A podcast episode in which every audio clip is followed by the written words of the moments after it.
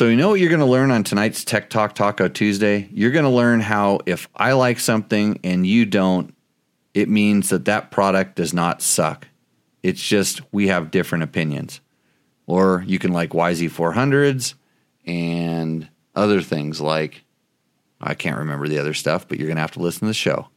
If you want to support Tech Talk Taco Tuesday, thank Yamaha, Takomoto, Scott Sports, Climb, DDC, Trail Tech, Fast Company, and you can always shop through Amazon on our links on dirtbiketest.com, and don't forget the push-through button on Rocky Mountain MC, also on www.dirtbiketest.com.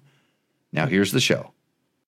Like the announcer said, you're with Tech Talk Taco Tuesday. This is Pahrump, Valley of the Dirt People, and Logan Tyler. You're back. Good to see you. You survived a trail ride with me over the weekend. Better than Cooper. Yes. Who can't be here tonight. Hold on. We fixed the problem? Yep. It's fixed. I thanks Desert Adventures and Rick Levon for helping us diagnose that, or at least telling us we don't know what we're doing. So 628R Motorsports wants to know what my view on electric dirt bikes is. And good question. I was actually texting with a friend of mine who I want to bring on the show because he pre-ordered a Stark Varg. And did you order one, Logan? No. You didn't? Your dad? No. Anybody you know? Nope. Okay. Well, he's the only one that I know that did. And I wanted to, because the media went over there. They flew select media over to someplace to go ride it. And I think they're under an embargo because they rode it. And I heard that some of them were pretty impressed. They liked it. But there was always but in everybody that I heard talk to somebody else. I haven't talked to any of them personally, but there was oh, it's going to be great, but, and there was, then there was this. This is the problem with anything new. And I'm not just electric dirt bikes, anything that's always new. It's okay. Here's the new thing. Like when I remember when monoshock came out, that was single shock, which is pretty much every bike these days. It's great, but you know, and in the early ones, they were overheating and they didn't work as good as the twin shocks and whatever, but it was new. Disc brakes. Oh, they're great, but you know, they evidently didn't work when they got wet and there's all these other things. Overheated fluid, you get air in your fluid, all these things. But this can be said for almost anything that's new. So when we get to the electric bikes, this is where we're at with stuff. It's still changing. It's going to evolve. It's not going to be too long before they're as good as performance-wise in a lot of categories as what we're currently riding as gas bikes. And then there's going to be some things they're better at and some things that they're worse at. And there'll be some things that they'll never be as good as gas bikes. And there's be some things that, you know, that's just the nature of it. And if people are going to, you know, start companies, form companies that want to sell electric bikes and they want to compete, they've got to compete in whatever the market is. And right now it involves gas bikes. So I don't, until I ride one that there's not a, kind of a but that it's not a real limiting factor, then it's like they kind of don't really matter. It's still kind of an emerging thing. I like to try them to see how they are, but if I can only ride it for 30 minutes, that's out for me. It doesn't matter where. And if I can only trail ride it for 2 hours, that's not enough for me. You know, I want 3 at least, 4, 5, 6. Yeah. So this is where the electric is currently having issues, and then you know, having the ability, if you're using it in a remote location, to charge it back up. You know, you're not going to drag a giant diesel generator out with you to your favorite trail riding camping spot to charge your bike up. So, but they're mostly talking about them right now for motocross use, and for that, you know, having a battery that's maybe interchangeable, you know, might be a good thing, so that you can take a couple battery packs and get your need of riding in. We'll wait and see see what everything, how it all works out. So that's my view. The funny thing is, so just in the last week, I've seen 3 or 4 companies launch their electric bikes, and one looked actually both of them or two of them to me look like more of an artist's rendition than an actual real. I mean, it was a pretty well done picture, but I don't think it was real. And then some of the other ones, it looked like somebody just. They look like they went to someplace where they clone stuff, China, Asia, someplace over there, and they took a YZ450 and then dropped an electric motor into it. And I'll tell you right now that isn't going to work. That bike was designed to have a gas motor in it, and if you've seen how long Yamaha's been playing around with moving that engine around, moving little things around, adjusting it to get it to work the way that they want it, you can't just drop another motor. Just like when they take the old two-stroke 500s, like the CR500 and KX500, and drop it in an aluminum chassis, and they go, yeah, 500, great. I've ridden some of those things. They're horrible. I mean, it's fun to ride. It's like, yeah, 500 makes a lot of power, but they don't handle very well. They vibrate like crazy. And so an electric motor cannot just be dropped into a, knockoff chassis. And like those knockoff chassis, FYI, because there's a company that makes a really good looking knockoff of the Honda CRF chassis, the older, a little bit older generation one. If you were to cut it in half, or if you were to pull the engine out and just look at some of the webbing and the channeling and stuff like that, it's nothing.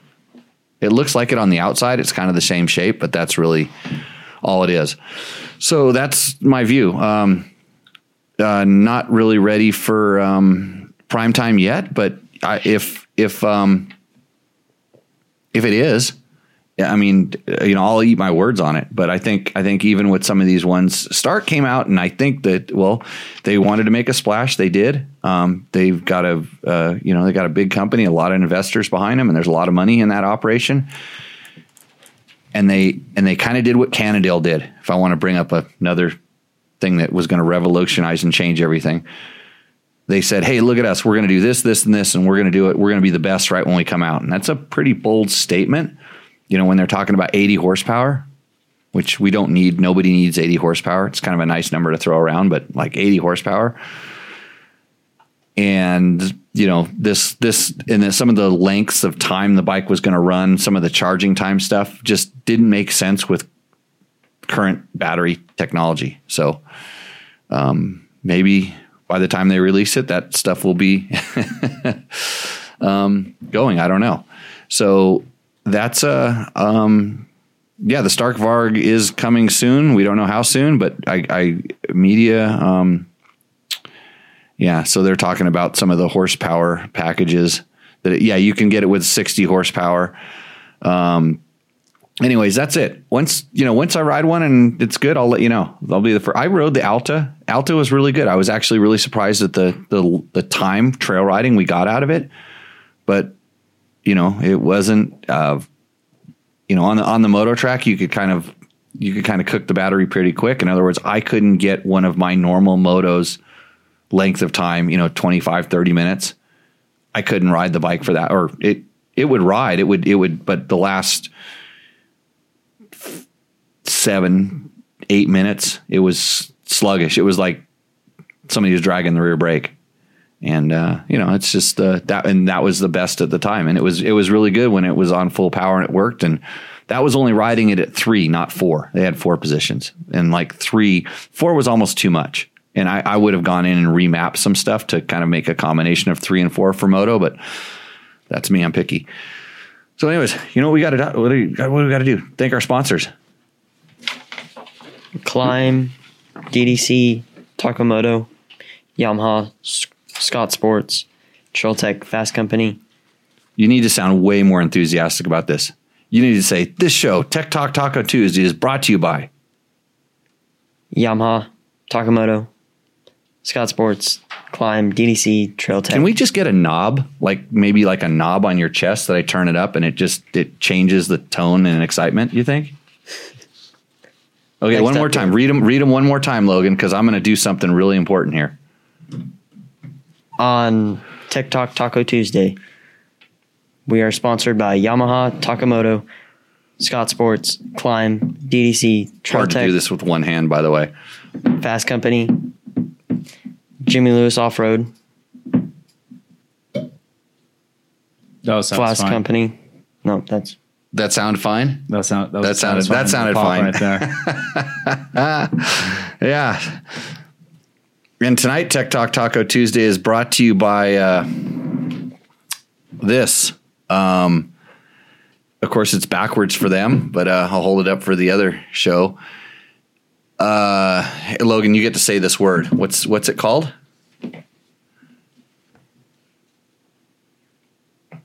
Silence is the best thing for the podcast. Great. Diablos with a G. Diablos with a G. It's Los Gudaidos. Gouda. I haven't even had any. I'm already Gouda. I'm getting excited. Gudaidos. Yeah. It's you can't get it in the States. This is something I picked up down in Cabo when I was down there at the tequila shop, West Coast Tequila, by the way, if you're curious. Really nice guy down there.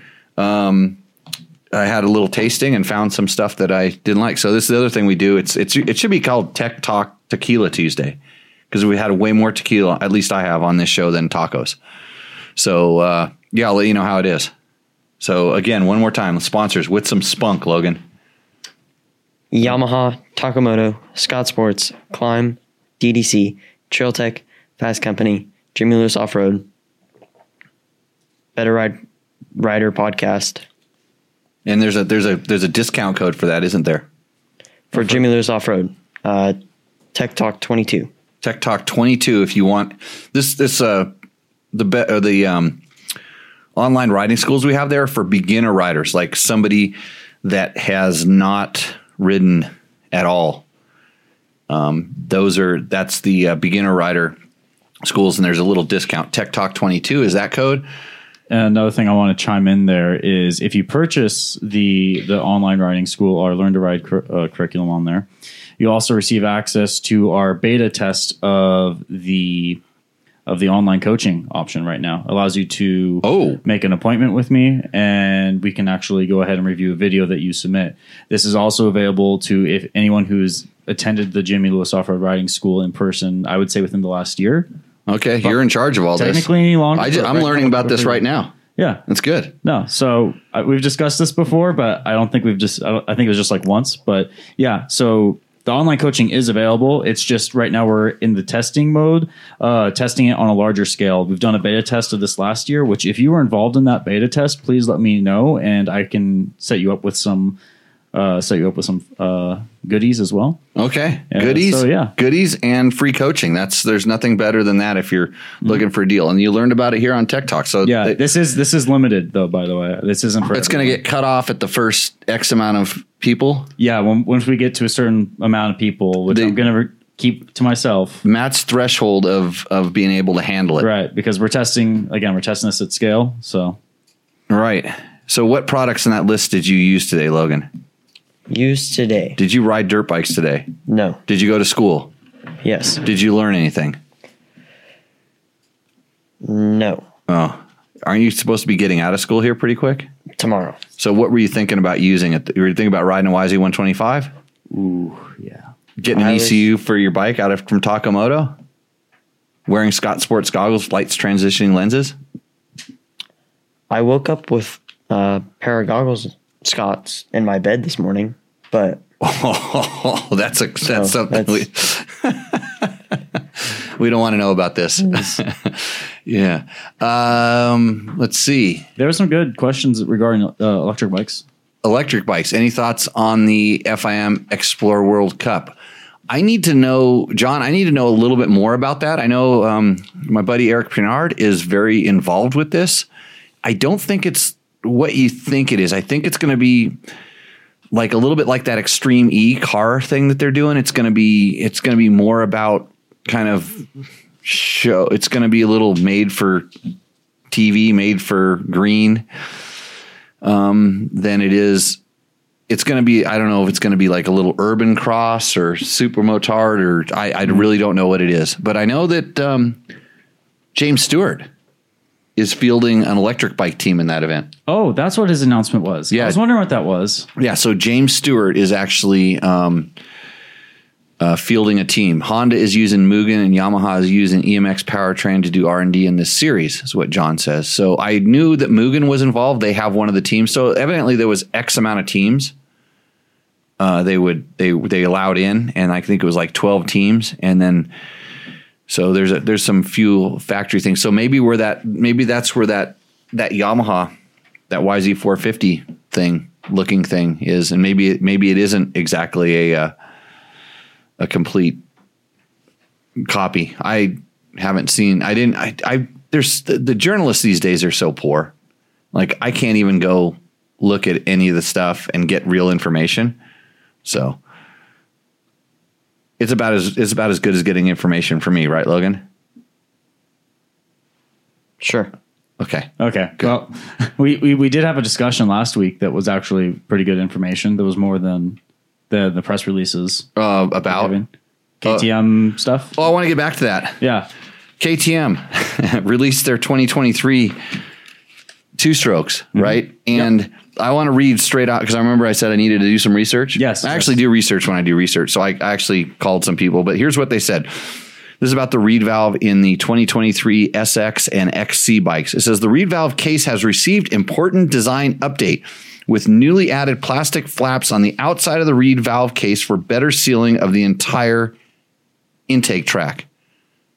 What is this? This is the question I had. I'm like, what is this? Because that's straight out of their thing. I don't know what the newly added plastic flaps on the outside of the reed valve case for better sealing of the entire intake track. So what I do know is that KTMs for a long time have not had reed stops. So those are the metal pieces that bolted on that usually when you bolted your reed valves on top of that, you would bolt the reed stops, which would prevent the reeds from flexing out too far and fluttering. Okay, here's where it gets interesting. This new design negates overfueling in extreme up or downhill sections with no bogging or running rich. Okay, so that plastic sealing thing is indeed, I was told, as I called NAST, it's reed stops. They now have reed stops in there. But I was wondering, like, what this new plastic thing that could help with overfueling in extreme uphill sections with no bogging or running rich. So explain me this, because if this is a problem, was it a problem on carbureted bikes or was it a problem on the TPI bikes? And I know people have said that the TPI bikes do funny things, but I've never been able to duplicate any of the funny things that they're claiming they do. But the only thing going through the reed valve on a TPI bike is air. This is shocking to most people.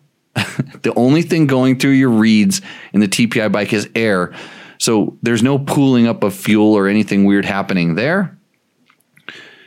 And so when I dug about how does this get the overfueling or underfueling with uphills, extreme uphills and downhills, Bob's raising his hand. If you're unfamiliar with the show, Bob is sitting over here in the peanut gallery. It's the peanut gallery over there. He's hiding now. Good. And you're raising your hand and you're going to say? Maybe it has something to do with the wall effects of the intake manifold itself. The wall effects. Yeah. So that the velocity of the air down the walls is at a significantly different speed than what it is going through the middle of the road. Right. No, I don't know how it does better sealing. I have no idea where, because they're still using a V4 style reed, except they're using Boysen reeds. This is what KTM is doing. And so when I dug into it a little bit more, they said maybe that there was a mistranslation about that design and the overfueling, which is kind of a weird word, had something to do with reed flutter. And it was and the person who wrote this doesn't know anything about a lot of things, but they're really good at interpreting. So I don't know. I still don't have a satisfactory answer. I haven't seen a picture of one of these reed valves yet. I asked, but then again, nobody in the United States had evidently seen a picture of these reed valves either. So they have the bikes, and I guess they haven't taken them apart, or they don't take them apart yet. So we'll find out. We'll figure it out. We'll get to the bottom of this eventually. But that's what I can't believe that of all these excellent media sources, nobody questioned it. Not even Motocross Action, who, you know, Jody would usually go do a deep dive on this stuff. And he saw this kind of stuff. He would go ask the questions. And the kids don't do this anymore. They just want to know, did they put purple in the graphics? Because purple's a cool color. Purple's awesome. Like Barney, the big dinosaur, purple dinosaur. Mm-hmm. I used to ride with my buddy Dave, and I used to dress him up in purple gear because I thought that was cool. I'd give him all my purple gear. Call him Barney. Mm-hmm. Okay. Just a lattice of coincidence. It's what I talk about here.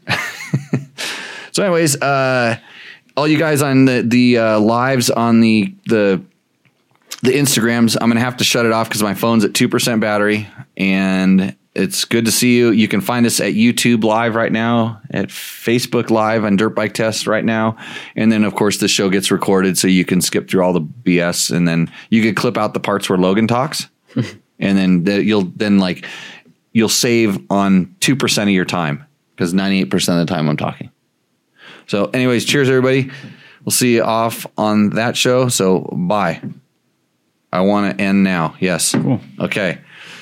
So just another channel to stream to. Right. We can't do it though. They're weird. Instagram people are weird. I can say that now that they're gone, right? They just like looking at pictures. They don't want any facts. They probably got mad that I was dropping facts in a minute. They probably want some more. I got you in my pocket. Oh, which we should have done that when we were out on the 125s last week. I've overdone 125s. They are the best sounding bike for in your pocket. Mm-hmm. But see what I would like though is like a I got you in my pocket comparison, like between you how you ride a 125 and how I would ride a 125, and how Logan would ride a 125, so you could hear like that distinct throttle differences. Because I know for you it's a lot more just on it versus like for Logan and I it's not necessarily as I would say as wide open. Or as aggressive? No, it's just that's experience. Yeah. That's why you can't just show up and ride pro. Yeah, exactly. Neither can I. Okay, what does MN Family Off Road Adventures want to know? KTM drops 4-stroke and 2-stroke motors in the same frame. Think they could make a better handling 2-stroke if they use separate frames? Man, that's a really good question. It's not the same frame. It is a little bit different. And it has to do with the way where they are mounting the engine and stuff like that. So it's the frame lowers and stuff. And that does control a lot of the characteristics of the motor. But I'm pretty sure they're using most of the upper parts. And it wouldn't surprise me if they're different. I mean, it's the same. It's the same shape. But it wouldn't surprise me if there's some different gusseting and things like this. And KTM's like learned that there is a like an ideal zone that they can build their chassis into. And all the manufacturers kind of have this. So that's why you don't see something that's really weird with really weird rake and trail or you know, strange wheelbases and stuff. It's kind of all been homogenized into this kind of zone. But yeah, I think they do all the tuning with the head stays and with the swing arms and things like that. I think they're getting pretty close to where you can drop almost anything into the same thing because you've got some spinning parts. But it'd be really interesting to see if having, you know, because the 2-stroke crank, there's less inertia and less weight. But I don't know. I'm sure they try it, but we'll see. 2-stroke only frame. I can tell you it's real easy to screw it up and to put just like we were talking, dropping those 500 motors into the 2-stroke chassis into the aluminum frames was a real eye opener on things. So he actually had another question that I think is interesting to talk about. Just because I know Jimmy's opinion on this topic. You gonna read it? KTM 50cc. You know what else you need, Logan? A string that comes out of your back, and I just pull it, and then you start reading. That'd be good. So I have a knob to adjust the excitement, and then I just pull the string. So I thought maybe there'd be some wink or something like that we could give you. I thought Matt hinted pretty hard on that one, but okay. Size electric big bike looks to have some suspension issues just from watching kids ride them.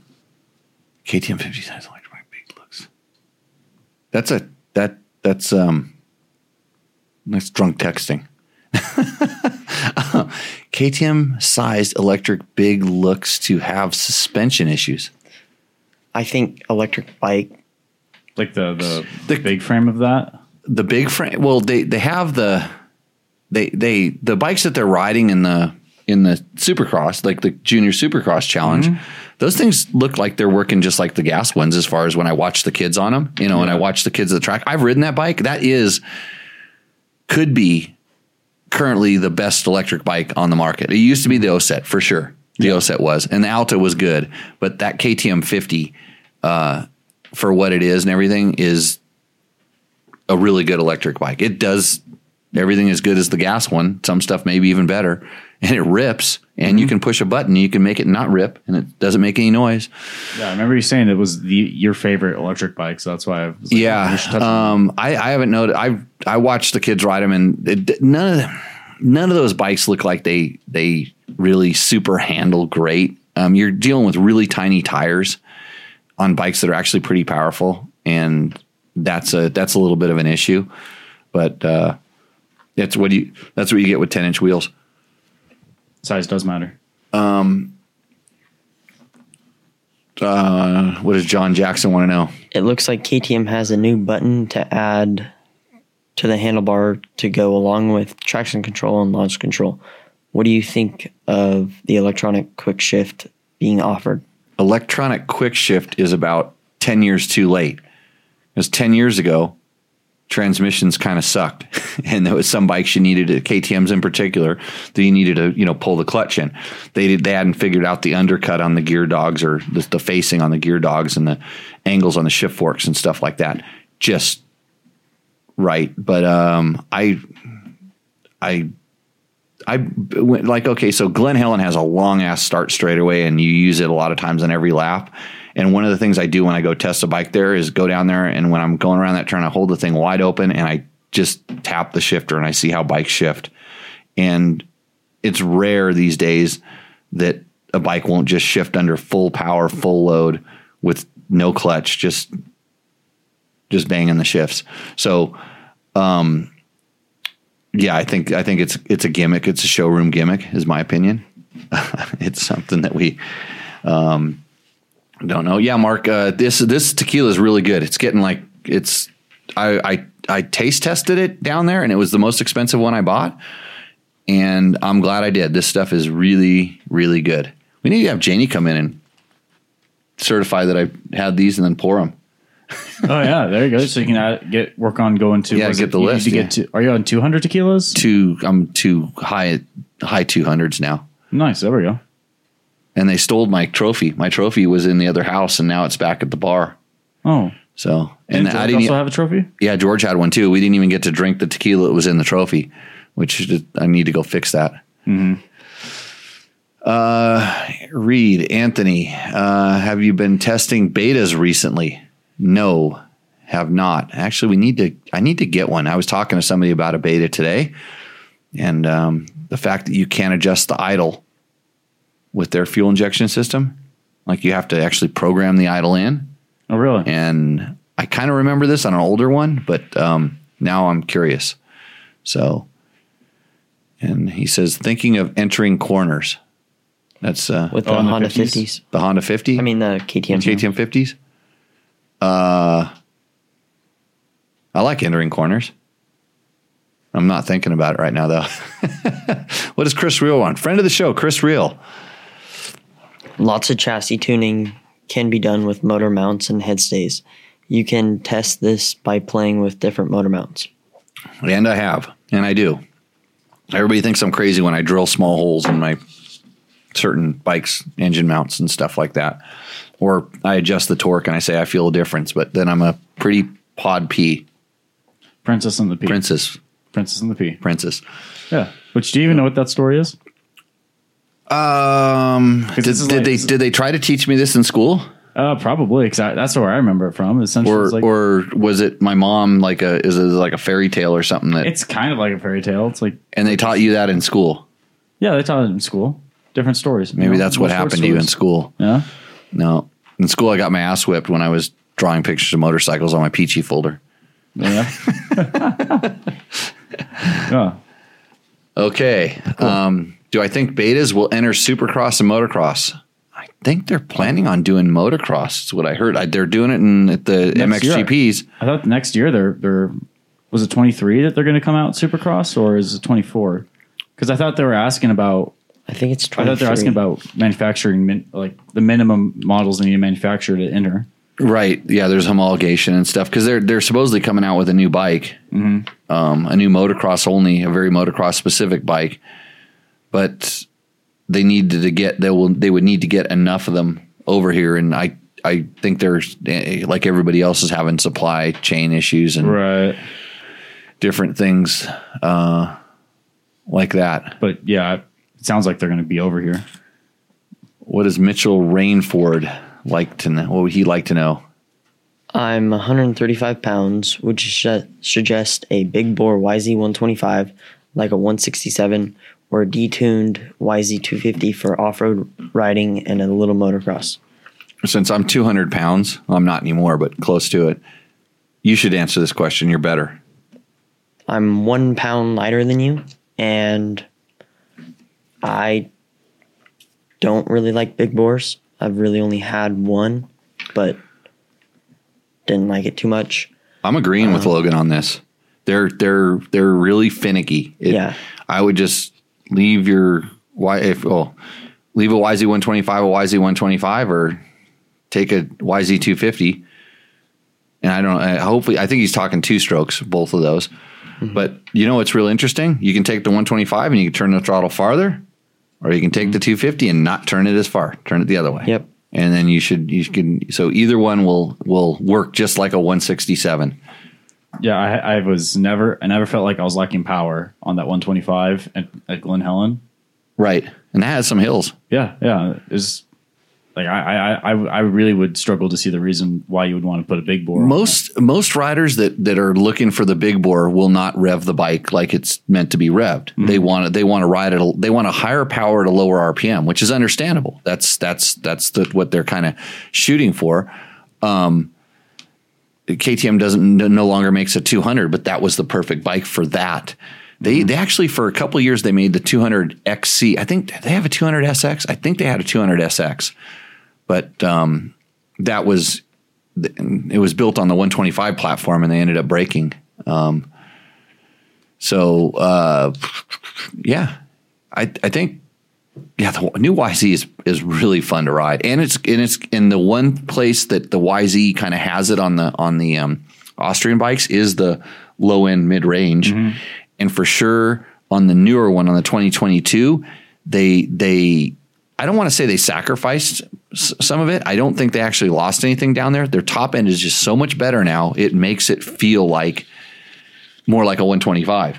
You know, you don't really want to ride it down there because the top end is so much better. Right. But I can see, I heard you guys riding it. You had no problem riding it down there. No. Like you were talking about that I've got you in my pocket. Jimmy versus Matt versus Logan. What is Logan versus Trevor at Glen Helen at 3:30? No clue. You get smoked. He's faster than me now. I think I could take him on motocross, but only because I can get a better start than him, and then I just nerf him. Yeah, I did like watching you guys go back and forth towards the end of the intro. He both on the 125s. He was. I'm pretty sure he was letting me go by. I don't think he was, because when he got in front of me, he could have gone a little bit, because he was. I'll give it 40%. Lighter rider, 60% he races and he's fast. So that's go. It. Was okay. New NJ Tozek. I'm going to buy a new 350 torn between a Husqvarna FE 350 S. Or, oh, that's a specific thing for that? Yeah, so that's the dual sport one. Okay. Or just get a FX, then put Street Legal Kit to register it. Not sure what's cheaper, cost effective, being the FES is so choked up. That's a good logical question right there, because I see, I mean, just because maybe the circles I'm in, I see way more guys that buy the S and then spend a lot of money to turn them into like an FX style power. Now, at least with the Huskies, they're pretty similar, but it goes. The question here is like, where are you gonna be riding it, and how important is like the suspension settings? Because I think that the S is quite a bit softer and more complacent, you know. And you start looking at it, you're gonna have to replace not only that, but the tires. A lot of the street legal stuff, probably not as robust as you would think. And then so I think cost wise you'd be on a much better path if you're not afraid of the power that the FX has. If that's not going to be too much, but it'd probably be easier to detune that than it would be to bring the S up. So I would go with, and especially if in your state you can put the street legal stuff. Oh, and he's talking about open desert and mountain single track. Once you go to open desert, you're going to want the power. Mountain single track, it's more about just making sure that power is manageable. I think that the more cost effective is going to be FX with the kit, the dual sport kit on it. So that's where I would go. And then you can probably buy lots of jacked up FEs with all kinds of crazy stuff done to them. FESs. That the guys just went and bought FXs eventually. So yeah, hopefully I answered your question. I think I did a good job there. Yeah. I need the sound effect where I give myself a round of applause. Yeah, good. See how that worked, Logan? Mm-hmm. Yeah. Okay, we got questions on the sheet. You only get one, though. Yeah. One per show. Eric Wyden. He has a FE 501 wanting to use Nitro Moose in District 37, running Parker DTs, 80, 100s, 21. New Tech website calls for the NM 21 210, but other sites like Rocky Mountain list the NM 21 222. No, 220 for that tire. So he's basically going between the two sizes. He's because the front comes in either 210 or 220. Mm-hmm. And those are the two sizes. He was thinking of running a larger Moose because the bike's a little heavier. He's 215 without gear and has been riding 13 PSI in the front. It's a big guy. With tubeless. Okay, so everything that he described about himself, I like the first line though. What's the first line of that? Hey, Jimmy, my name is Eric. Yeah. It's important. No, I'm actually complimenting you, Logan, because you actually went straight into summarizing that. Yeah. You didn't just go straight into reading it, because why would It's good to start out with that. Hey, Jimmy, my name is Eric. So he's a big guy. He likes running, 13 PSI, which is, good for tubes. With the bigger guy, I wouldn't go down any much lower than that. And so he wants to, I don't think there's going to be any disadvantage for a bigger guy. He's going to get a little bit longer life out of the bigger Moose. The only disadvantage is going to be a little harder to mount. And so I was, if Nitro Moose recommends one and Rocky Mountain recommends another, that's interesting to me. And I wonder if that's a typo or curious. And by the way, if you want to buy stuff that you hear about in the show, I would go to Rocky Mountain, but click through the banner on dirtbiketest.com. There's also a link in the show announcement, right? Yeah. There. Link in the show announcement. Because we get a little chunk of that and it helps keep this show afloat. And I saw the financials in this show and it's not floating very well. So, I signed something for Facebook where we can get money now. We can get monetized. Oh, really? Yeah. I don't know what I signed. It probably means that we're going to have to start paying them to do this show, but maybe I didn't read the fine print enough. We'll see. That, but Facebook's a good one to monetize. Yeah. So, but anyways, I would go with what Nitro Moose says as a standard, but I started thinking about this. I wonder if, you know, because you know, Rocky Mountain has them on the shelf a little bit, and the one thing that mooses don't have is very good shelf life. And what they do is kind of, the Nitro Mooses specifically, is they kind of shrink a little bit. And I'm wondering if they're kind of hedging their bet on knowing that they can go a little bit over on the size with that, and then you know knowing that it's only going to last longer. You know, stuffing a bigger moose in there tends to last a little bit longer, and then you're going to get more moose for your money. So that's a good thing. And then the funny thing is, I think he emailed me a couple days later. He says, "Hey, I found a guy in so-and-so that had a couple of them that he had in his garage for a couple of years on sale, that he had the, you know, whatever size. What do you think of that?" And I'm like, shelf life, bro. That's it. Keep coming back to, like, mooses are one thing that have shelf life. And, you know, like, I know when we were racing, you always wanted fresh mooses. I know the guys that are racing now that know what they're doing, make sure they're getting fresh moose. So, yeah, go with especially if you're getting it from someplace where you're not really sure how long it's been out there. If you have a size difference, it's a little bit, I would go up on the size. And then if it just happens to be too stiff for you, ride it a little bit and it'll be fine. And then you'll get another use out of it. So, Victor says that applause sounded like someone flapping furiously. It wasn't flapping. Drop the L. Flapping? Fapping. Fapping. Flapping. Fapping. Oh, yeah. Fapping. Yeah, there we go. Oh, fapping, yeah. Yes, Bob? The plural for moose is moose. Mooses. No, moose. The meese. Moose. Moosies. Just combine it all into one word. I mean, Matt should know. Okay. He was in Alaska. What about him?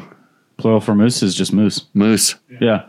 Lots of moose. There's a lot of... Did I say mooses? When I was telling, I said, get some mooses. Yeah. Well, maybe motorcycles are different than animals. It's my show. I can make whatever words up I want. I watched this. Yeah. I thought, maybe like moose tubes would be a better way to say the plural, or the moose inserts. Moose inserts. That might be the plural way. Fresh mooses. You walked right into it. I couldn't help myself. Nice. All right. Next question. Are you going to summarize or what? I don't know where to start, because question one, don't know what the bike is. Question two makes quite a bit of sense. Sam Berge's question? Yeah. Well, my bike is not running right. Mm-hmm. Uh-huh. So, so he decided to take the top end off and inspect it. Mm-hmm. Turns out, I forwarded you this question. You did forward me this question. Yeah, so I got a response on this. Yeah, and then I guess question two is like more of the follow-up, but yeah. Right. How did that... after... This is a lot. There's a lot of questions. So he's on a Beta X trainer. So I think I think after I got the first question, I said, hey, tell me what bike and stuff it is, because it's not making sense. So 2018 Beta X trainer... he was, basically took the top end off. It turns out the power valve had so much carbon deposit on it, it had seized. So I'm like going, wow, that's a lot of carbon. So my questions right then were, what oil are you running? 'Cause it's oil injected, by the way. But he removed that. Oh, I found that out later. And so what oil are you running? And do you ever rev the bike out? And his answer was, it was a good oil. I think it was, I want to say it was Motul. It was an oil that was known to be like a sticky or gummy oil, like a castor oil or something like that. And he said, no, I never rev it out. He's riding on really tight mountain single track and stuff like that. And then he also told me he took off the oil injection, and now he's running it at 50-1, which means I think the oil injection, and I don't know the numbers on Beta because I've never been specifically told, but I think it's 60-1 to 100-1, kind of very similar to the KTM. It's so he's always running it at a much richer ratio. So generally, when you're running at low RPMs, the oil injection is putting it in there at 100-1. So he's doubling the amount of oil in there, and then never cleaning or revving the bike out. Mm-hmm. Yeah, it can build up and gunk up and whatnot. So I would put the oil injection back on if I was going to ride like that. And then I would just make a note of it every once in a while to, clean the bike out, to get on a road and let it rev, or, every once in a while kind of go rim, rim, clean it out. So, it runs way better with a working power valve. Yes. Especially when they stick, and I suspect it's stuck down, but maybe it's stuck up. Maybe it got carboned up, and then it finally he finally opened it up, and then it went and stuck up, because it would run kind of the same if you're always lugging it around and it's stuck down. So I'm guessing it's stuck up. It was all gummy on the face, and when that face got pushed up along the side of the cylinder, it got stuck in there. So. Oh, he sent his bike. There's a Rooster Endo segment in this as well. There is a Rooster Endo segment. There could have been some editing on the pre-production part of this thing. So after 150 hours, I'm doing the top end.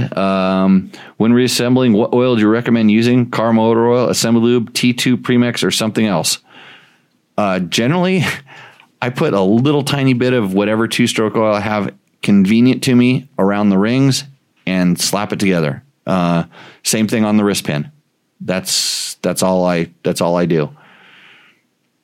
I put a KTM 500 top end back together yesterday. Oh yeah? Yep. Yours. The one you, I was going to ask if, is this the one I'm familiar with? Yep.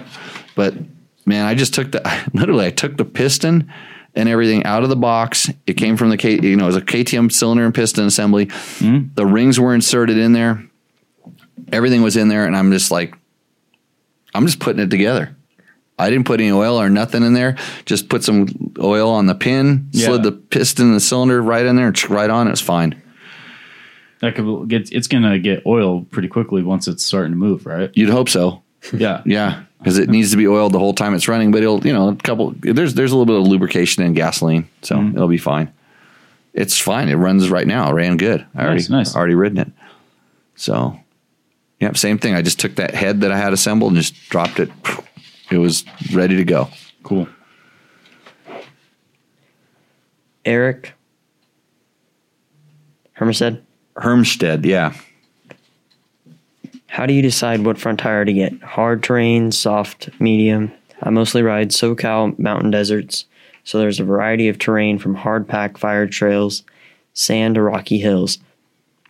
I like the tread pattern of the Michelin Starcross 5 hard terrain tire, 90/100 by 21, and I am thinking about going to the Starcross 6. What type of tire is best for a lot of different terrains? Man, tires are, like I always say, tires are a personal thing. I can tell you what tire I like, and then somebody else can tell you what tire they like, and you'd think we were talking about the same tire, and they're two completely different tires. So I always say it's kind of up to you to test and try. I mean, I would definitely go with people that you respect, try what they like, and then if I tell you to use a tire and you try that tire and you don't like it, then you don't like the feel that I like. It's not the tire sucks. It's like you don't like the feel that I like, and then you should find somebody that likes stuff that I don't like, and then go with their suggestion and see how you find this. And then you start learning who you can trust. I mean, not trust, whose opinion you respect, use, works for you, stuff like this. Yeah, so. I have been more, and it was kind of funny because I completely switched. I used to be soft terrain tire all the time. And that was when I was kind of doing more like ISDE stuff and grass tracks and really looking for, I guess I was kind of maybe pushing it a little bit more, like riding a little bit faster.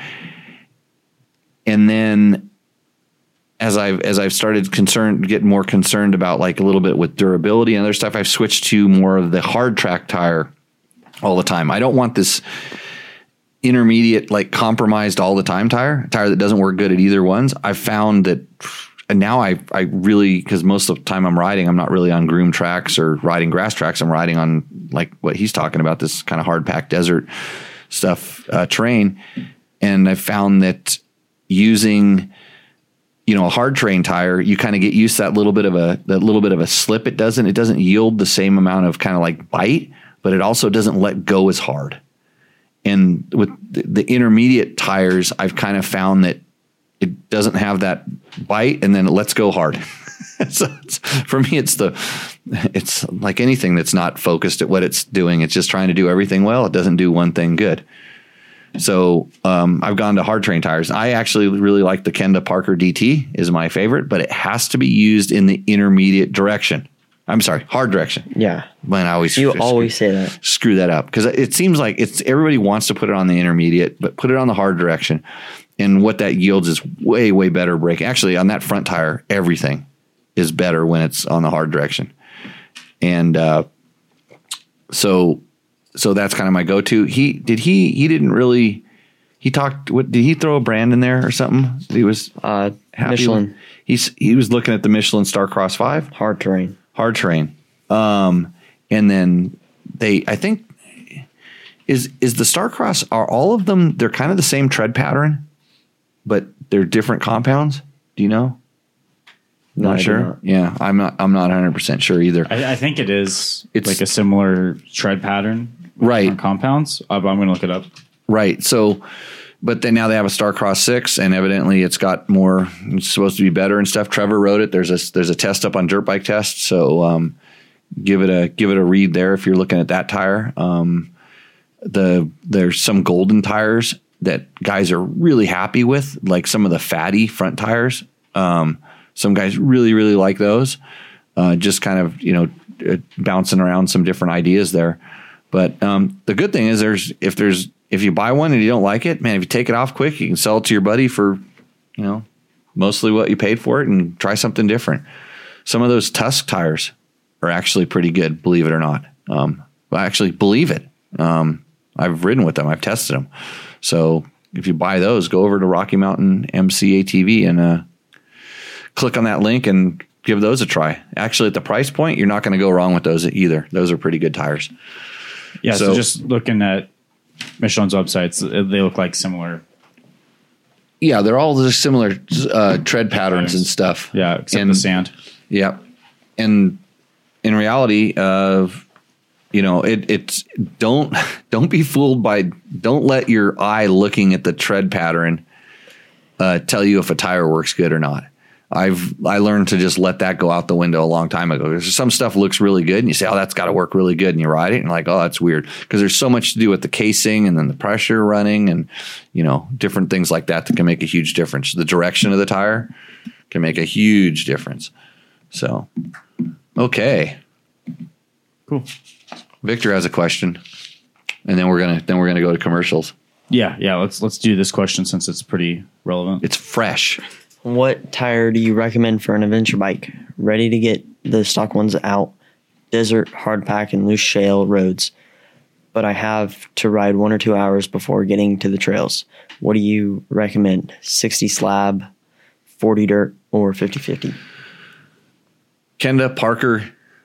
No, Kenda Big Blocks is what I run.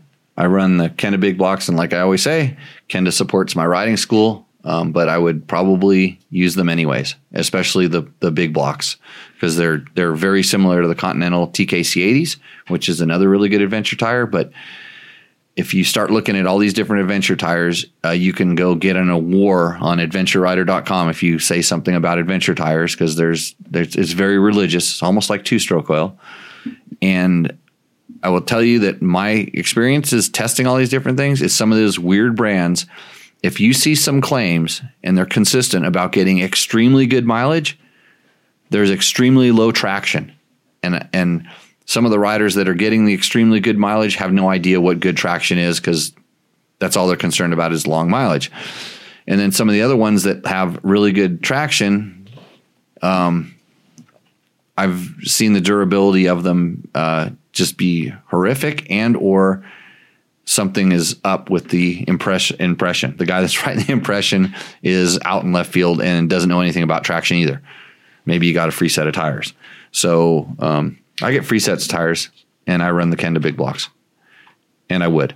So that's what I would run.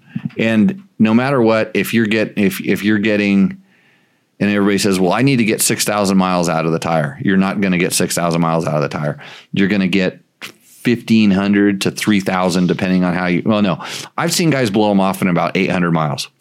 If you're running with a lot of luggage and you like to really twist the throttle, you can wreck a tire. But the interesting thing is you're only going to wear out that kind of middle center knob, and the sides actually still have traction to dig when you're in the sand and off road. And so you can get a lot more than you think. It just doesn't look as pretty when you have that, you know, that pretty pavement slot right around the middle. I run mine down pretty far. Yeah. I mean, they usually look like a slick in the middle when I finally take them off, and I get free tires. So I could take them off, but you really don't need to. And then they work really good on the street when you're going straight. Okay. Cool. So I think it's time for ad breaks, and then we'll come back with Rooster Endo and some more questions afterwards. Okay. Sounds good. We'll see you in a few minutes. If you've ever seen any one of my bikes, they all have flex handlebars on them. What are those, Jimmy? Well, Fast Company, that's www.fastco.com, makes the flex handlebar, and it's essentially suspension built into your handlebars. They make bad forks good. They absorb impacts like you wouldn't believe, and they're really tough. And I've been running for over 20 years, and I don't think I've ever bent a set. And if I have, I forgot about it. It was a long time ago. So these are American-made products, and until you run them, you won't realize how good they are. The reason this works is the flex handlebar is stiff laterally through the steering path, but allows it to be forgiving from the load path without sacrificing control or input. This means it basically dampens the forces that you don't want, and it doesn't affect the forces you do want. So it steers properly and takes the pain out of your wrists. So if you're looking for good feel in your handlebars without suffering from catastrophic impacts or complaining that your forks are too harsh, the Flex handlebar is the solution. They make other products like the spoke torque wrench, impact pegs, really trick brake clevis and brake spring kits, and clicker adjusters. So if you're looking to get some of this stuff, check out www.fastco.com. That's spelled FASSTCO.com. Remember, 2 S's in fast. What's up, Moto Buddies? Mike here from Taco Moto Co. What is the Taco Touch? It's the best service in the industry. Virtually 24/7 tech support via email or text, and it's like having a dirt bike doctor on call every day of the year, helping you fix your bike or recommend parts or setups for you. If you've ever received an order from us, you know that the Taco Touch extends to our fulfillment, and our orders come with the coolest stickers that you've ever had, buying parts from anybody before, and a handful of root beer barrel candies.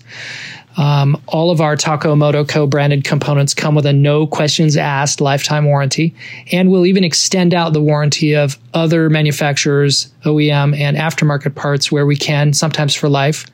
We test and tune endlessly and exhaustively and obsessively. We're trying to destroy everything that we can before you get your hands on it, to look for weaknesses and to improve it, or to make recommendations to the manufacturer. And if it's something that doesn't meet grade, then we don't offer it on the store. Everything that we carry is something that we have personally used, tested, and ridden, and raced, and nose meets the high Taco Touch demanding standard. Go out and get some adventure. Okay, we're back. Almost. I was still trying to type my description for my Instagram post. I was going to have to step in and carry the show for a few seconds there. It's okay. Go for it. Yeah. Hey, this is everybody's favorite segment of the show, brought to you by tacomoto.co. Yep. So if you need to make your Husky 350 that you wish was an FX and you bought the S into the bike of your dreams, you go to tacomoto.co, and they have all the stuff there. They even have that awesome funnel that I like. Now I'm mad when it doesn't work on certain bikes. So a lot of my bikes have big gas tanks. There's a warning for somebody that's getting that thing. If your bike has a big gas tank, it may not work. They need to make like a shorty version of it. Like a short version, yeah. That's what they need to make. They need to shorten that sucker down. They should have consulted me for some product evaluation before they built it. I would have figured this out, and they could save millions on retooling that particular thing. But I like that thing. What else do they got? They have tidy tail kits, and they have an underwater They make your bike so it can run underwater too. I saw that one time. Yeah, it's still in development, they say, though. It's still in development. You can pre-order it. Right. I just wait for electric bikes to come out first. Yep. So what you do, if you want to be part of this segment, if you want a chance at $100, is you send us a description of your bike. So what that requires is you put the year, make, and model of your motorcycle. It's really, really helpful for us because although I can identify 9 out of 10 without referring to a reference manual, sometimes I'm just completely confused because you guys do amazing things to your motorcycles. So then we talk about, you list off your description of what you did, put a little bit of effort into it, maybe put like $3 worth of effort into it. And I think that's a fair investment considering that you have no idea what we're going to pick as the winner. And it's not the best bike. It's depends on what, Logan? The rider. Oh, the rider. No, it depends on my mood. Oh, yeah. I love it. So, okay. What are we going to start with?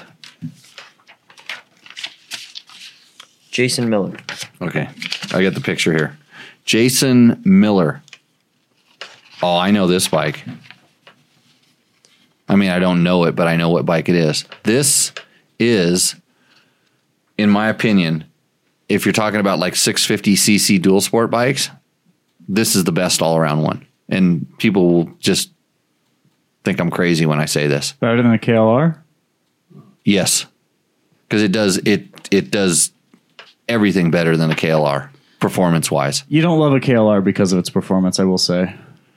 KLR is a good bike. I'm not gonna. Dad, did the guy ever get back to us with the KLR question? No, maybe next time. So I didn't even put it in here. Got it. Well, we don't know what it is. Yeah. So, anyways, 2003 DR. Holy shit! Look at that list. Yeah, there's two. There's two lists. Oh, I had to add the last little bit there. Minkuni TM40 delete. The internet hype was just that.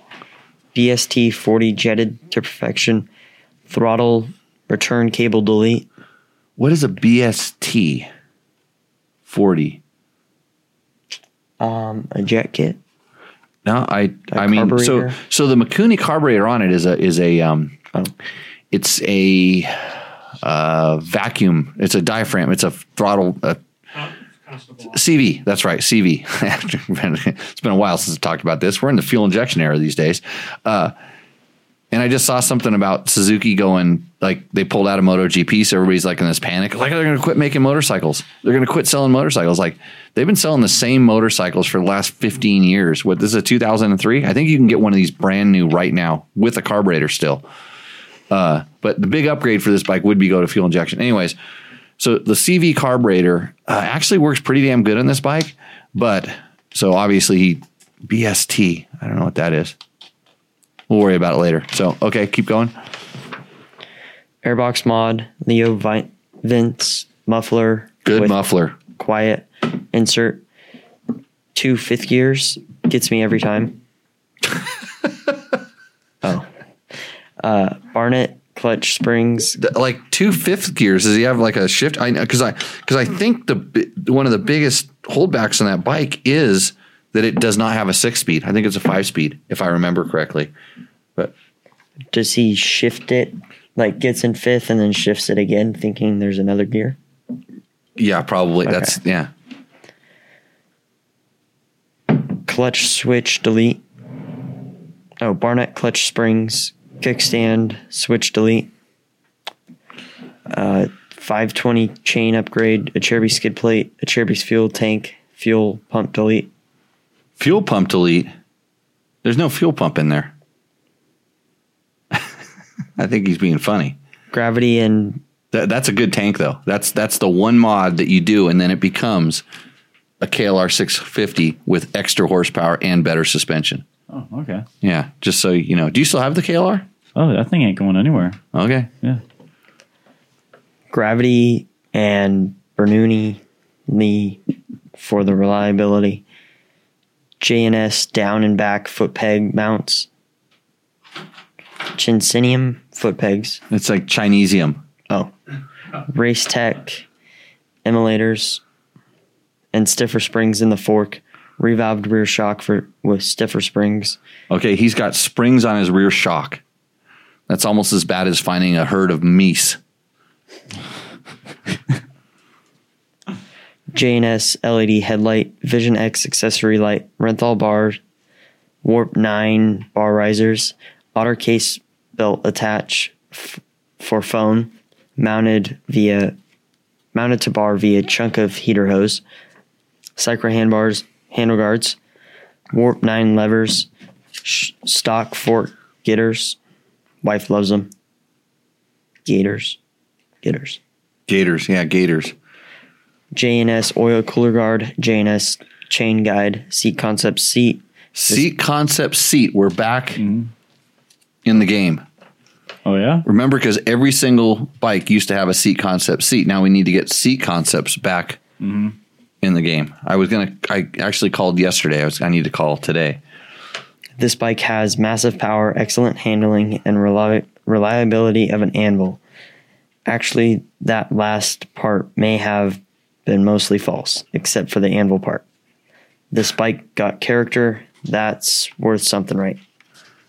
That's a really good bike. He's done a lot of stuff. He's done a little bit too much, maybe, but I think he's done a lot of the right things. Did you say double take mirrors? No. I see him. Should mention those things. Oh yeah, I see him too. They look like double take mirrors. That's a good one with us. We like double take. So okay, that's a roost. It's a 100% roost. People say I don't like Suzukis,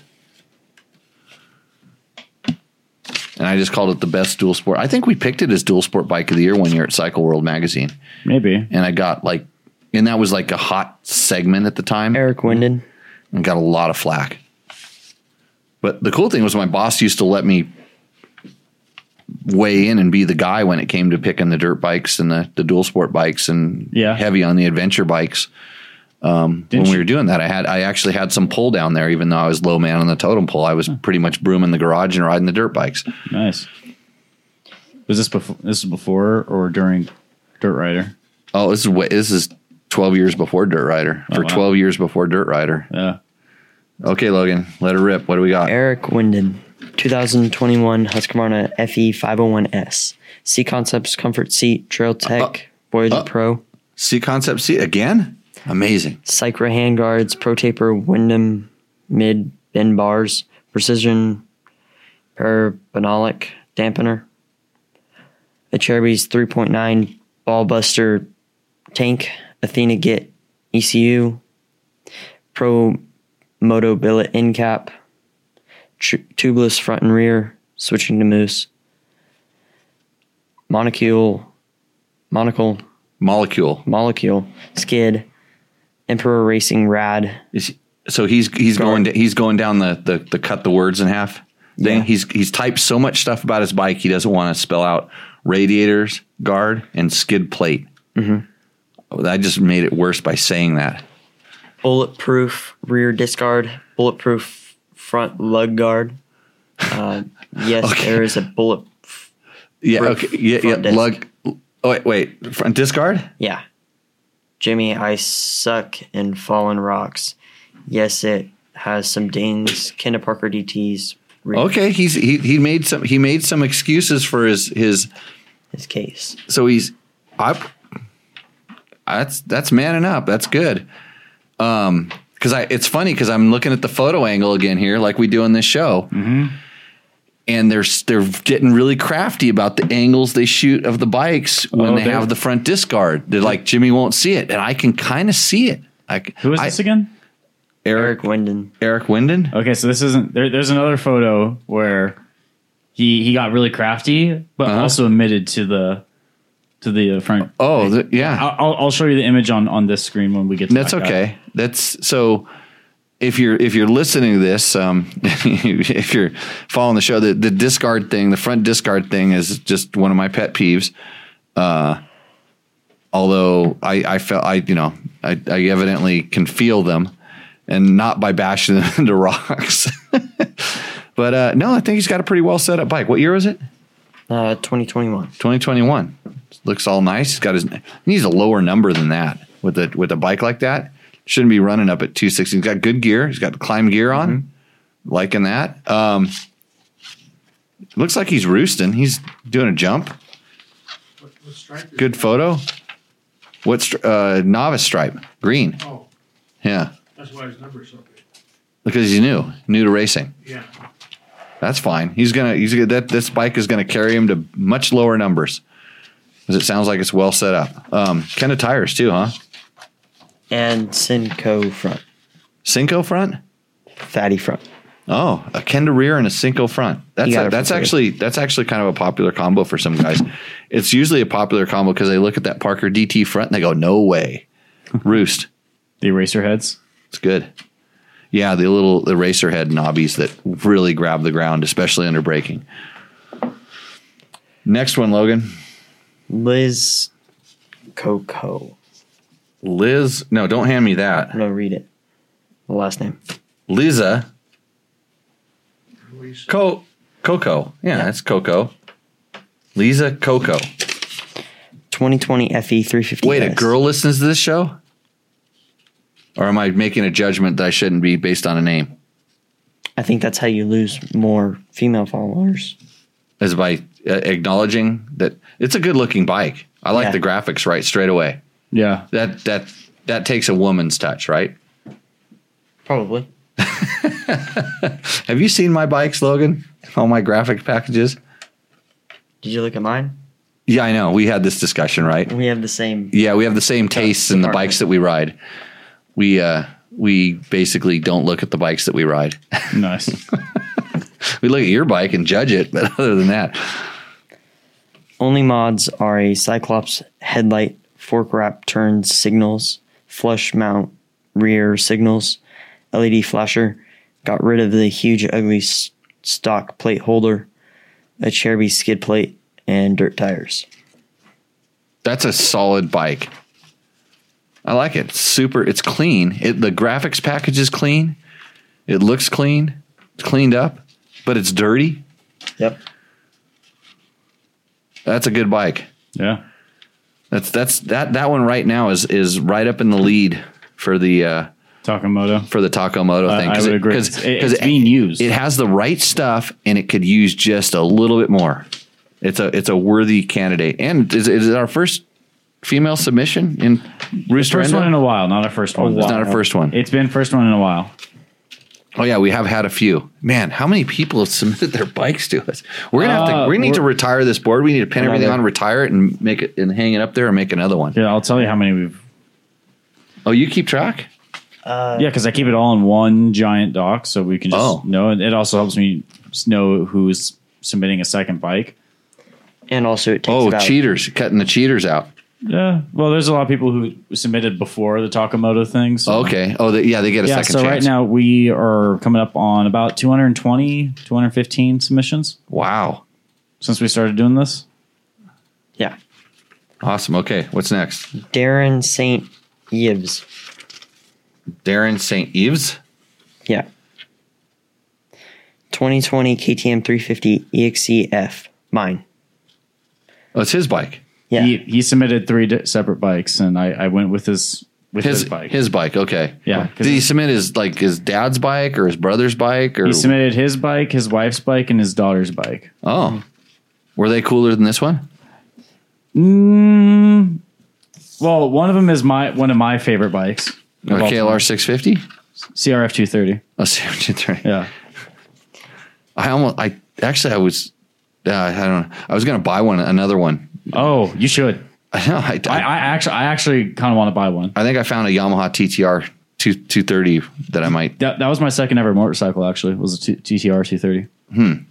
Yeah. Okay, Logan, keep going. Kenda Gauntlet tires, Nitro Moose, standard front, plushie in the rear, P3 header guard, a Cherby skid plate, fork end guards, swing arm guards, and front radiator guards with damage. Appears to be Jimmy Lewis certified. But no, I think the guard is not one of the big giant. It's not one of the big. His ones. Is the plastic one. That's okay. The plastic one is fine. It's the big giant aluminum ones that I get a little. I'm gonna pull up a picture for you too. You're gonna like this. Oh okay. Oh no. Here we go. So he's got the hard enduro set up. Oh, he put my sticker on it. Yeah. How do you get that? Isn't even a sticker. How do you get that? He put some extra effort into that. Yeah. Oh yeah. And that thing's carbon fiber, by the way. Right. Yeah. So it's light. And it's scuffed up. It is. Yeah. So it's, for the podcast people, I just pulled up a picture of a carbon fiber discard with the Jimmy Lewis sticker on it, but it's not a sticker. Oh, it's sticker enough. It looks like he put a sticker on it. I think it's the patch that you guys give out. Oh, I think you're right. It's our graduate patch. Yeah, look at the edges. It could be the graduate.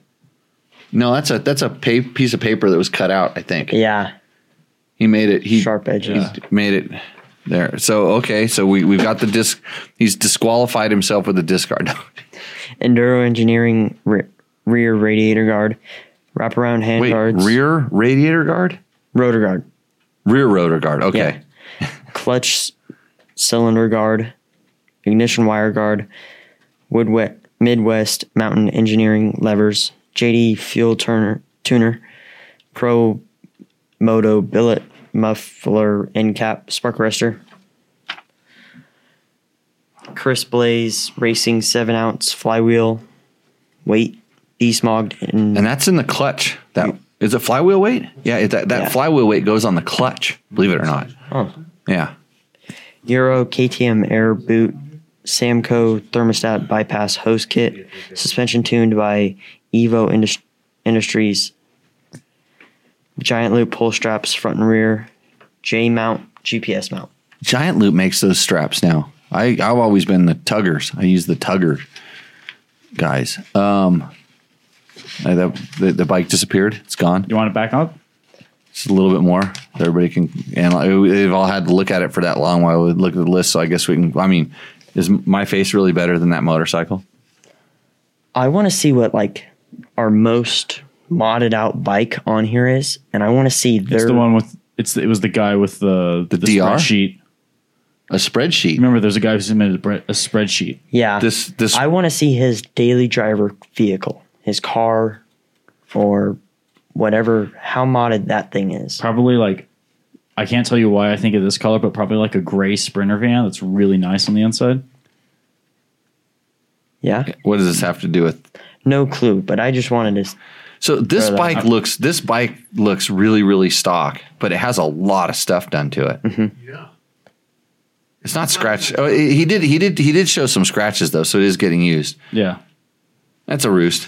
There's a lot of good ones. That's a full. I don't think we've had one that's endoed.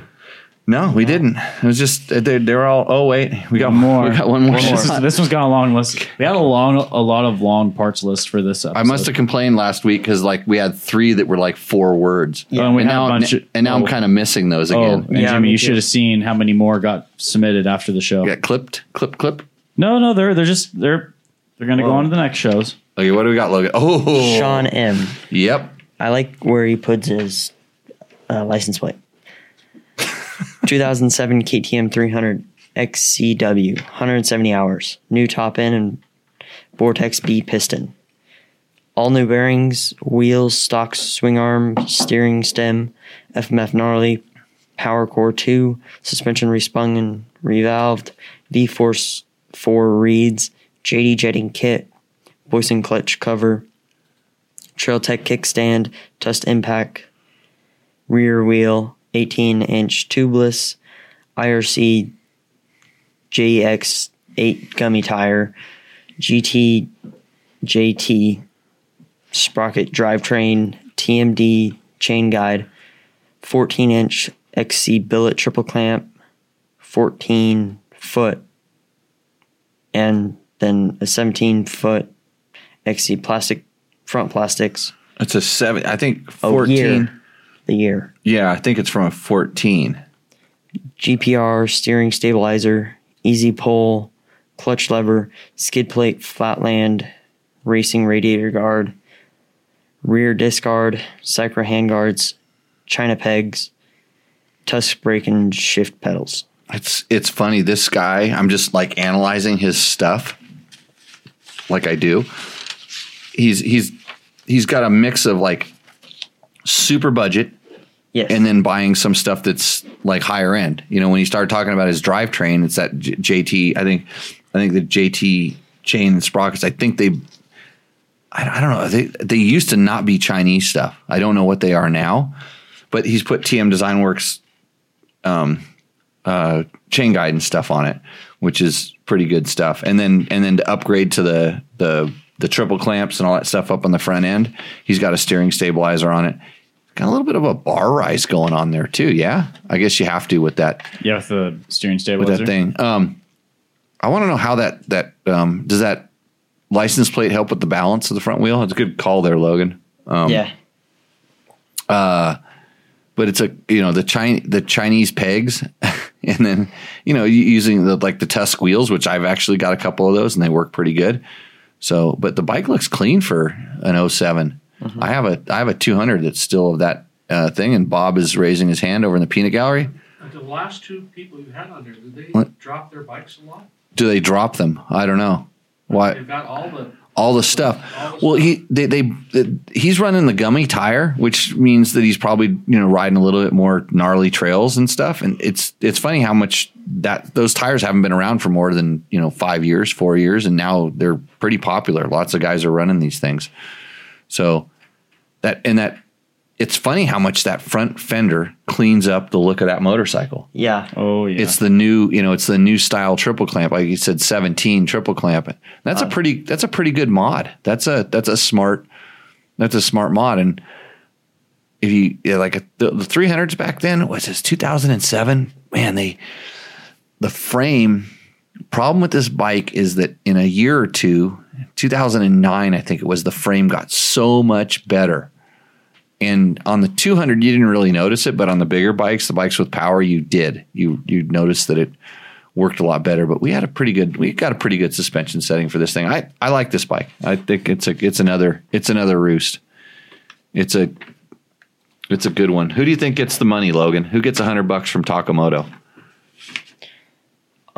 Is anybody in the chat room that's got their bike on the board right now? Yeah. Let's see. Let's go there. Are you on the show defending you want to defend your thing? Cause we could throw some questions at you. Yeah. The vast majority of our listeners definitely listen to this once we upload it though. Oh, it's after the fact. Yeah. Okay. So we're just trying to, just check. Cause my vote is for that Husqvarna. Right. Eric's here. And Eric was which bike was Eric? The DR650. No, Miller Time Moto is the DR650. He's saying it was that's. You know what we should do? We should allow the chat to participate in the decision as well. Okay. I mean, I have whatever Jimmy's feeling that night, right? So if you're feeling like the chat should make the decision, Bob, did you win with your old WR250? I don't know if I submitted it. Did he submit it? So. Oh yeah, he submitted it. The FE. So Eric was the FE 501. Yeah. Okay. And then Miller Time with the DR, and then Darren with was Miller Time. Is he picking it, or was actually him? That's him. That's him. Okay. I like. Well, his name might help out with the thing, right? It's not him. This. I like Miller Time. Jason Miller. Okay, huh? Miller Time Moto. Okay. Well, I liked Miller Time when it was Miller Time. Oh, champagne and beers. Oh yeah. Miller High Life. Well, it's got Tonopah. If I was going to make it out for that Tonopah thing, I was going to bring a few of those. Oh, yeah. Tonopah thing got clipped today. Oh yeah. I heard it. It wasn't the most effective use of everybody's time. I think I'm with G Wiz here. I think G Wiz, give it the win to the female with the sweet husky. It was a stock bike and had good graphics. The bike looked clean. I like that, and I'm not. It's not just. It has nothing to do with the fact that a girl owned it. Other than that, I've brought that way up. Weston Rogers is with us. Yeah, too much. Well, he could be agreeing that it could be the 501S. He didn't really post. It's just a quick answer. What do you think, Logan? You hate getting put on the spot. Yeah. You were really bad last time. Voting. If your bike was in there, would it win? His bike was in there back when we first started it, and it was originally his dad's bike. Yeah, it's the second one from the bottom. You mean it didn't roost? It was horrible. It was the second worst spike. Right next to George's, the other co-host who used to come on this show. Okay, it's the highest on the one on the roost. I think that's... It got placed up there, yeah. That's... San Felipe Bob votes for the Yamaha. By the way, Yamaha sponsoring the show. Isn't he a beta guy? Yeah, I thought you were a beta guy. What happened? Yeah, what's up with this? No, he can't vote for the Yamaha. Maybe he sold his beta and he didn't tell anybody. Oh, maybe. I was gonna do a Yamaha read about a YZ125. Yeah, those papers disappeared. They did. I think they got soaked on, and then... I know, I spilt all over them. Yeah, and then I moved them for Better Rider, and I don't know where they went. We need to reproduce those. Do we have a video clip of the YZ125? Ripping? That'd be kind of a cool ad read. It was on my Instagram profile, so got to go there. Just go there. Yeah, I think I might have put it on a dirt bike test. I don't remember. Oh, I didn't see the one that was like both of us passing by, but... No, that was a horrible video. Okay. It wasn't very good. I'm going to go with the... Logan, you have to pick first. Come on, you can't get out of it that easy. You're part of this, the whole thing. You cannot waffle. This is not Belgium. Next time you're going to have a knob on your front, a pull. Belgium. I thought it was Sweden. No, Belgian waffles. Belgian waffles? Oh, right. Belgian waffles? France always does. They surrender, though. Logan's being like France. Those are frog legs. Yeah. Okay. Come on, Logan. What do you got? Yeah, we need that sound effect too. You like the husky too? Yeah, I like the husky as well. Oh yeah, yeah. That's Lisa. Yeah. Sorry, Miller time. That's It was a close one. Actually, Lisa Coco. Lisa Coco. Congratulations. Or $100 Tacomo gift certificate is yours. Just reach out to me at Matt at Jimmy Lewis Off Road. Yes. Send Matt your request back in, and he might even remember doing that. So, okay, do we have any other questions? I think there's some on the sheet still. Yeah. On the sheet? Okay. Bust that out. Eric Wyden, bring Nate on the podcast more often. He was a great rider on the... He was great on the Better Rider podcast. So he's talking about, we did a Better Rider podcast, and I brought a classic, good friend of mine, Crazy Nate Shakwa. And I joked about, it's spelled exactly like it's pronounced. And so Matt misspelled it on all. I have a rant about that. Yeah. It was misspelled on all of our... Every single opportunity it was misspelled. And so he had to go in and fix it. But the best part was when I texted it to him, I texted him the correct spelling, and it auto-corrected. It took out like a U. Yeah. So that's what I think what happened to me. Oh, okay. Because I think So what happened was I had copied it from our website. So you're saying Google doesn't know how to pronounce Shakwa? Shakwa. No, I don't think so. Because what happened was I had copied his last name from our website, and I pasted it into one of the descriptions, and I just kept copying and pasting on our website. It's wrong. No, the website it's right. Oh yeah. It's when I pasted it and I hit enter, I think it corrected it somewhere, and then I just kept copying from that description. So that's what I think happened. Okay. It's still 100% on me because I never caught it. Shakwa. It's perfect. Matt, he's used to that. Yeah. Nate is. Having his name mispronounced? Misspelled, mispronounced. He's lucky you remember what his name is. Yeah. Like my name got changed a couple weeks ago. Yeah. Turned into F. F was my first name and U was my second name. I was on a competition review board, or not really. I was advising a competition review board. And I turned into... People just came and told me what they thought my name was. No. It was usually a statement. Did they have lawyers with them? Iron Thumbs. Someone did mention something about lawyers, yes. I'm kidding. I'm not. He started out with my friend, and then something about my friend, and then he used words like subpoena and what was the other word that don't usually happen in discussions with friends. Jimmy, depose that big picture in front of you, just rip it off. Yeah. Subpoena and depose. And I basically said, my friends don't use those words. So that's good. Good times. Glad you have those people on retainer. Okay. Iron Thumb says the YZ250 FX seems to be the best off-road dirt bike in all the reviews. This is true, even if a girl rides it, because that was posted on. I didn't know that Trevor had a girl ride with you guys.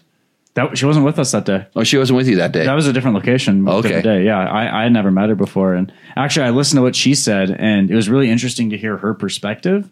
It made me rewatch what I said and what Trevor said, just to kind of see how a different body type and different rider thinks from, like Trevor. Is she faster than you? That's the question. She said she was a pro, so probably faster than you. But it's not about the body type, Matt. It's about how they twist the throttle. Doesn't matter. Well, no, she had, besides the Yamaha, totally different from what I thought, ranking wise. Where'd she pick it? So, she had the Yamaha first, and after that, it was polar opposite. She had Gas second, and then I think Yamaha, Honda third, and then Kawasaki fourth. And what was the main reason for the Yamaha? Just for the same reason that we all like it. It's super smooth power, really great suspension, and I just loved that chassis. And as well. So Kawasaki was last for her. What was her reason? She didn't like the power, if I remember right. She didn't like the low end power, and everything she said made sense. Yeah. I mean, it was just all who. Yeah, different opinions. That's why you have different people ride the bike, so you can get some different opinions, just like I was talking about tires. If I tell you a tire, I really like it and you should try it, and you try it and you don't like it, then we probably don't like the same kind of things, tires, whatever it is, power delivery, stuff like that. So Evan Parker has a question up there. What are your thoughts on the 2001 YZ 400F? That was the first four-stroke to enter the AMA races to beat the 252 strokes. Well, it was a works bike, that bike, and I never got to ride that bike. That was the one that Doug Henry raced, and steel frame, I believe. I think so. Yeah, as well. Steel frame, quite a bit different, but at the time it was what it had, and I remember riding the very first YZ 400 is all of a sudden you had twice the length of power band in every gear. This was the first thing I noticed is you just didn't have to shift the bike that much. Where on a two-stroke, you're always, you're just so used to banging shifts. And all of a sudden, and I'd ridden a lot of four-strokes, but I'd never ridden one with really that long of a power band. And KTM at the same time was introducing, on the enduro side, they were introducing some bikes. And, but Yamaha had so 2001, I'm trying to remember which one I rode first, whether I rode the KTM first I think I rode the YZ first. And it was the first production style four-stroke I rode with a pumper carburetor, a proper working pumper carburetor, not some aftermarket crazy thing. And so that lag or delay that I was used to with more of these heavier flywheel, like, we'll call it XR 600 type chug four strokes. All of a sudden that was gone. Now you had a four stroke that picked up and revved and just revved forever. And that was, that's what I thought of it. And like right then I knew it was game, it was going to be a little while just because the weight was a big issue. But if people would just, it's just like we talked about electric bikes. It's going to take a couple of years for them to figure out how to, make everything fit in. But it didn't take very long. So one thing I do want to note here, I thought it was earlier than 2001. I just looked it up and it says it was. Yeah, he said 1998. I'm trying to. I thought it was 98 when he went to Supercross. Is there a piston? Like, what does that say? That piston right up there. What does that say on that piston, Logan? Jimmy Lewis. Well, I know it says my name, but it says a year. That's the year I rode the YZ4. That's the 97. Oh, so in 97, I rode the very first YZ400. Nice. See, I remember that stuff. I don't know how I remember this stuff. Well, so I actually have a question for you I wanted to save for the show. it was because I was doing some research on the YZ450 idea that we had. Right. One thing I never realized is that before Yamaha switched, reversed the motor, that they had 3 intake valves on the 4-strokes. I didn't know this was a thing. Yeah, 5-valve. Yeah. It was big with their street bikes. They had 5-valve heads, and all of the up until 2010, all of the YZs 250 and 450 were 5-valve heads.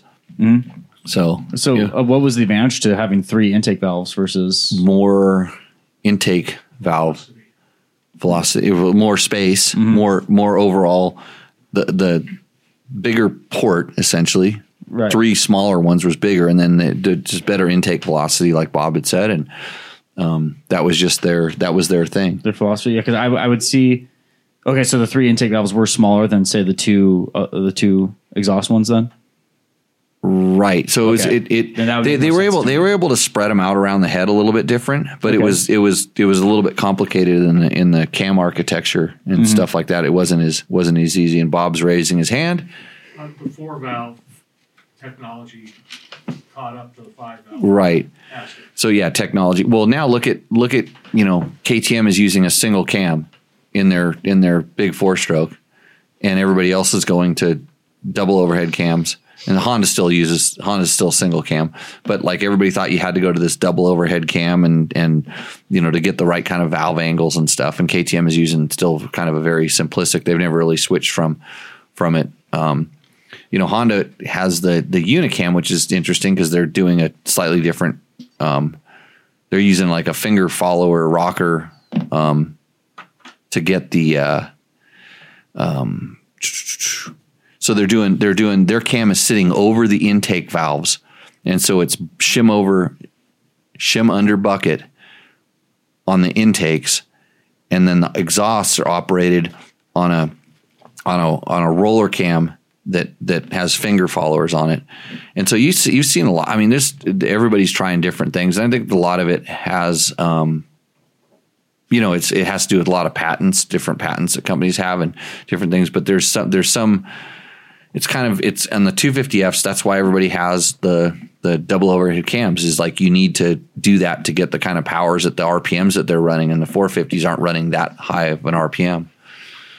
So that's my take on that. 2000 and 2001 was the 426, says Bill O'Neill. Thank you. I get confused on my. No, and I did not ride the Works YZ400. I rode the production one, but the ones we rode were like pilot production or pre-production. They were real early bikes, but that's when that came out. Because I knew I rode the Yamaha before I rode the KTM. Mm-hmm. That's now I'm remembering this. And right, because didn't KTM they came out with their 4-stroke motocross bike pretty shortly after this, or around the same time they're developing it? Well, they bought Husaberg. Right, and that was the Husaberg engines. Sort of. Yeah, KTM did some stuff, but Husaberg had bikes like this a lot earlier, mm-hmm. but they were running Bing carburetors. Huh. I don't remember what carburetors the Husabergs were running, but I rode some of the Husabergs, the early Husabergs, mm-hmm. and they ran good, but they did not have that kind of throttle response, and they had good, architecture up in the cylinder head and stuff, and they made good power. But when the carburetors, that's interesting. I have to kind of look back and see what they weren't Bing, they were Del Orto. They had Del Orto carburetors on the 4-stroke for sure, because the KTM's even at the time, the KTM, the other motor before the RFS motor, the LC4 motor was running Del Orto carburetors. So yeah, good question, Evan. Man, brings back memories. How stuff is advanced. Biggest thing is fuel injection, though. That's the biggest thing. I think I don't remember where I heard it. It was something about Chad Reed was talking about how when he hopped back on his 2-stroke 250 to go do some laps. I don't remember which Supercross it was this year. Just like right, yeah. Just pretty sure. He said he was just terrified. Compared to of the bike cutting out and everything, just because bogging or hiccuping from the fuel injection. Yeah, you get used to that, and it's what's funny with all these people that are saying that this, especially with the 2-stroke right now with KTM going, everything that KTM is going to be bringing is fuel injected. Even Husky announced their motocross bikes, which are now fuel injected. Mm-hmm. The two strokes are fuel injected. If you ride one of those and then you go back, it'll be really interesting to ride those because they're going to need to pick up some fuel, some throttle response compared to where the XCs and XCWs are currently. It to make it to a real motocross bike, they definitely have, so that they wouldn't be releasing them if they didn't have that kind of snap and response. But if you ride those and then you go back and ride a carbureted one, you're just going to go, whoa, what were we thinking? Right. I'm pretty convinced of this. So, well, I remember people calling electric start stupid as well. Yeah, well, KTM started calling them restarters. They didn't even call them electric start because they were worried that you couldn't just lay on them. But I'll never forget when I strode up to Sandy Valley with my Husaberg and people were asking me why I had two kill switches on my handlebars. Motocross track. Yeah. Motopros. It's awesome. Okay, we got any other questions over there, Logan? Comment. Okay.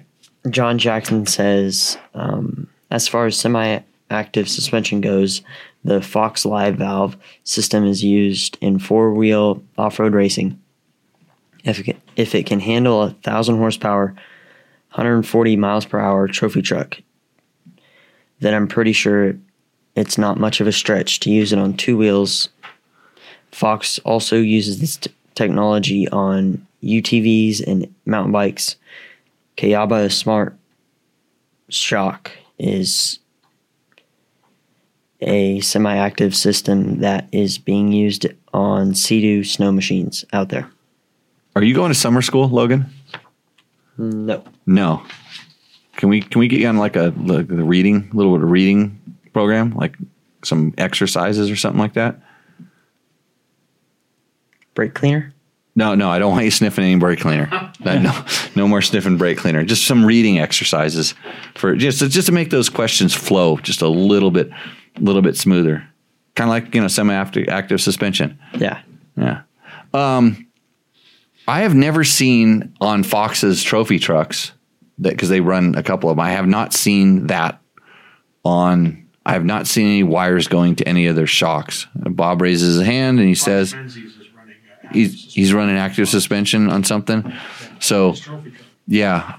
Yeah. Okay. I looked at some of them. I didn't see too many wires or, stuff going to it. So either they've got it really well hidden or, okay, I don't pay a whole lot of attention to that, but they do. It's on some stock UTVs and it evidently works really, really good. So I'm pretty sure it's going to come down to cost. And I think we talked about this last time. It's cost and packaging. And then actually really trying to decide what it needs to do. Well, once you have electronic interference, or something that's changing and it changes at a time when you don't want to. And in a car, a four-wheeled vehicle specifically, like your body doesn't influence what's going on all that much. But you get on a motorcycle and your body position changes and all of a sudden, you do something to counteract something or to to anticipate something, and the shock says, oh, that's not like, and it does something different. That's not going to be good times. In a car, I think that they were probably able to assimilate simulate what most drivers would do and then come up with some settings or kind of have a pretty good overall understanding of it. But I think there's so many different, you just watch the way people ride. Some people over the front of the bike, some people over the back of the bike.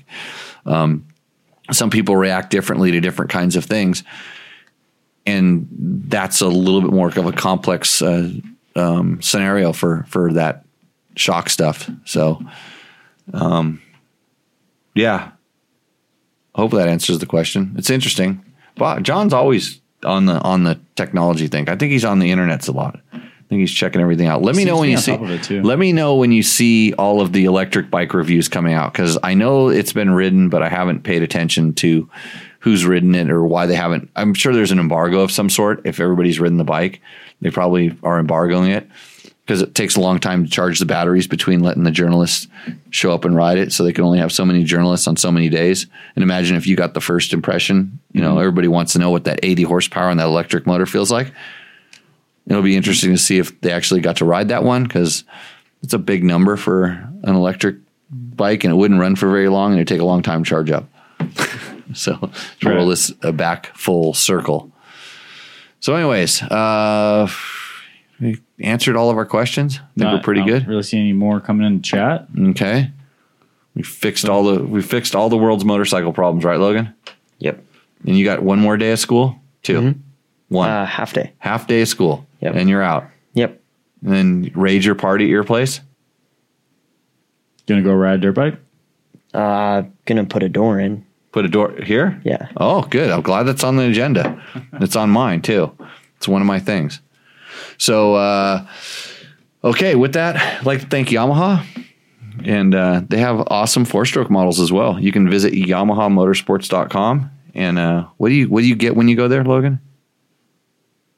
Victory Zone. Victory Zone. Just like Eli Tomac. Yep. Victory Zone. Monster Energy graphics are available. Yep.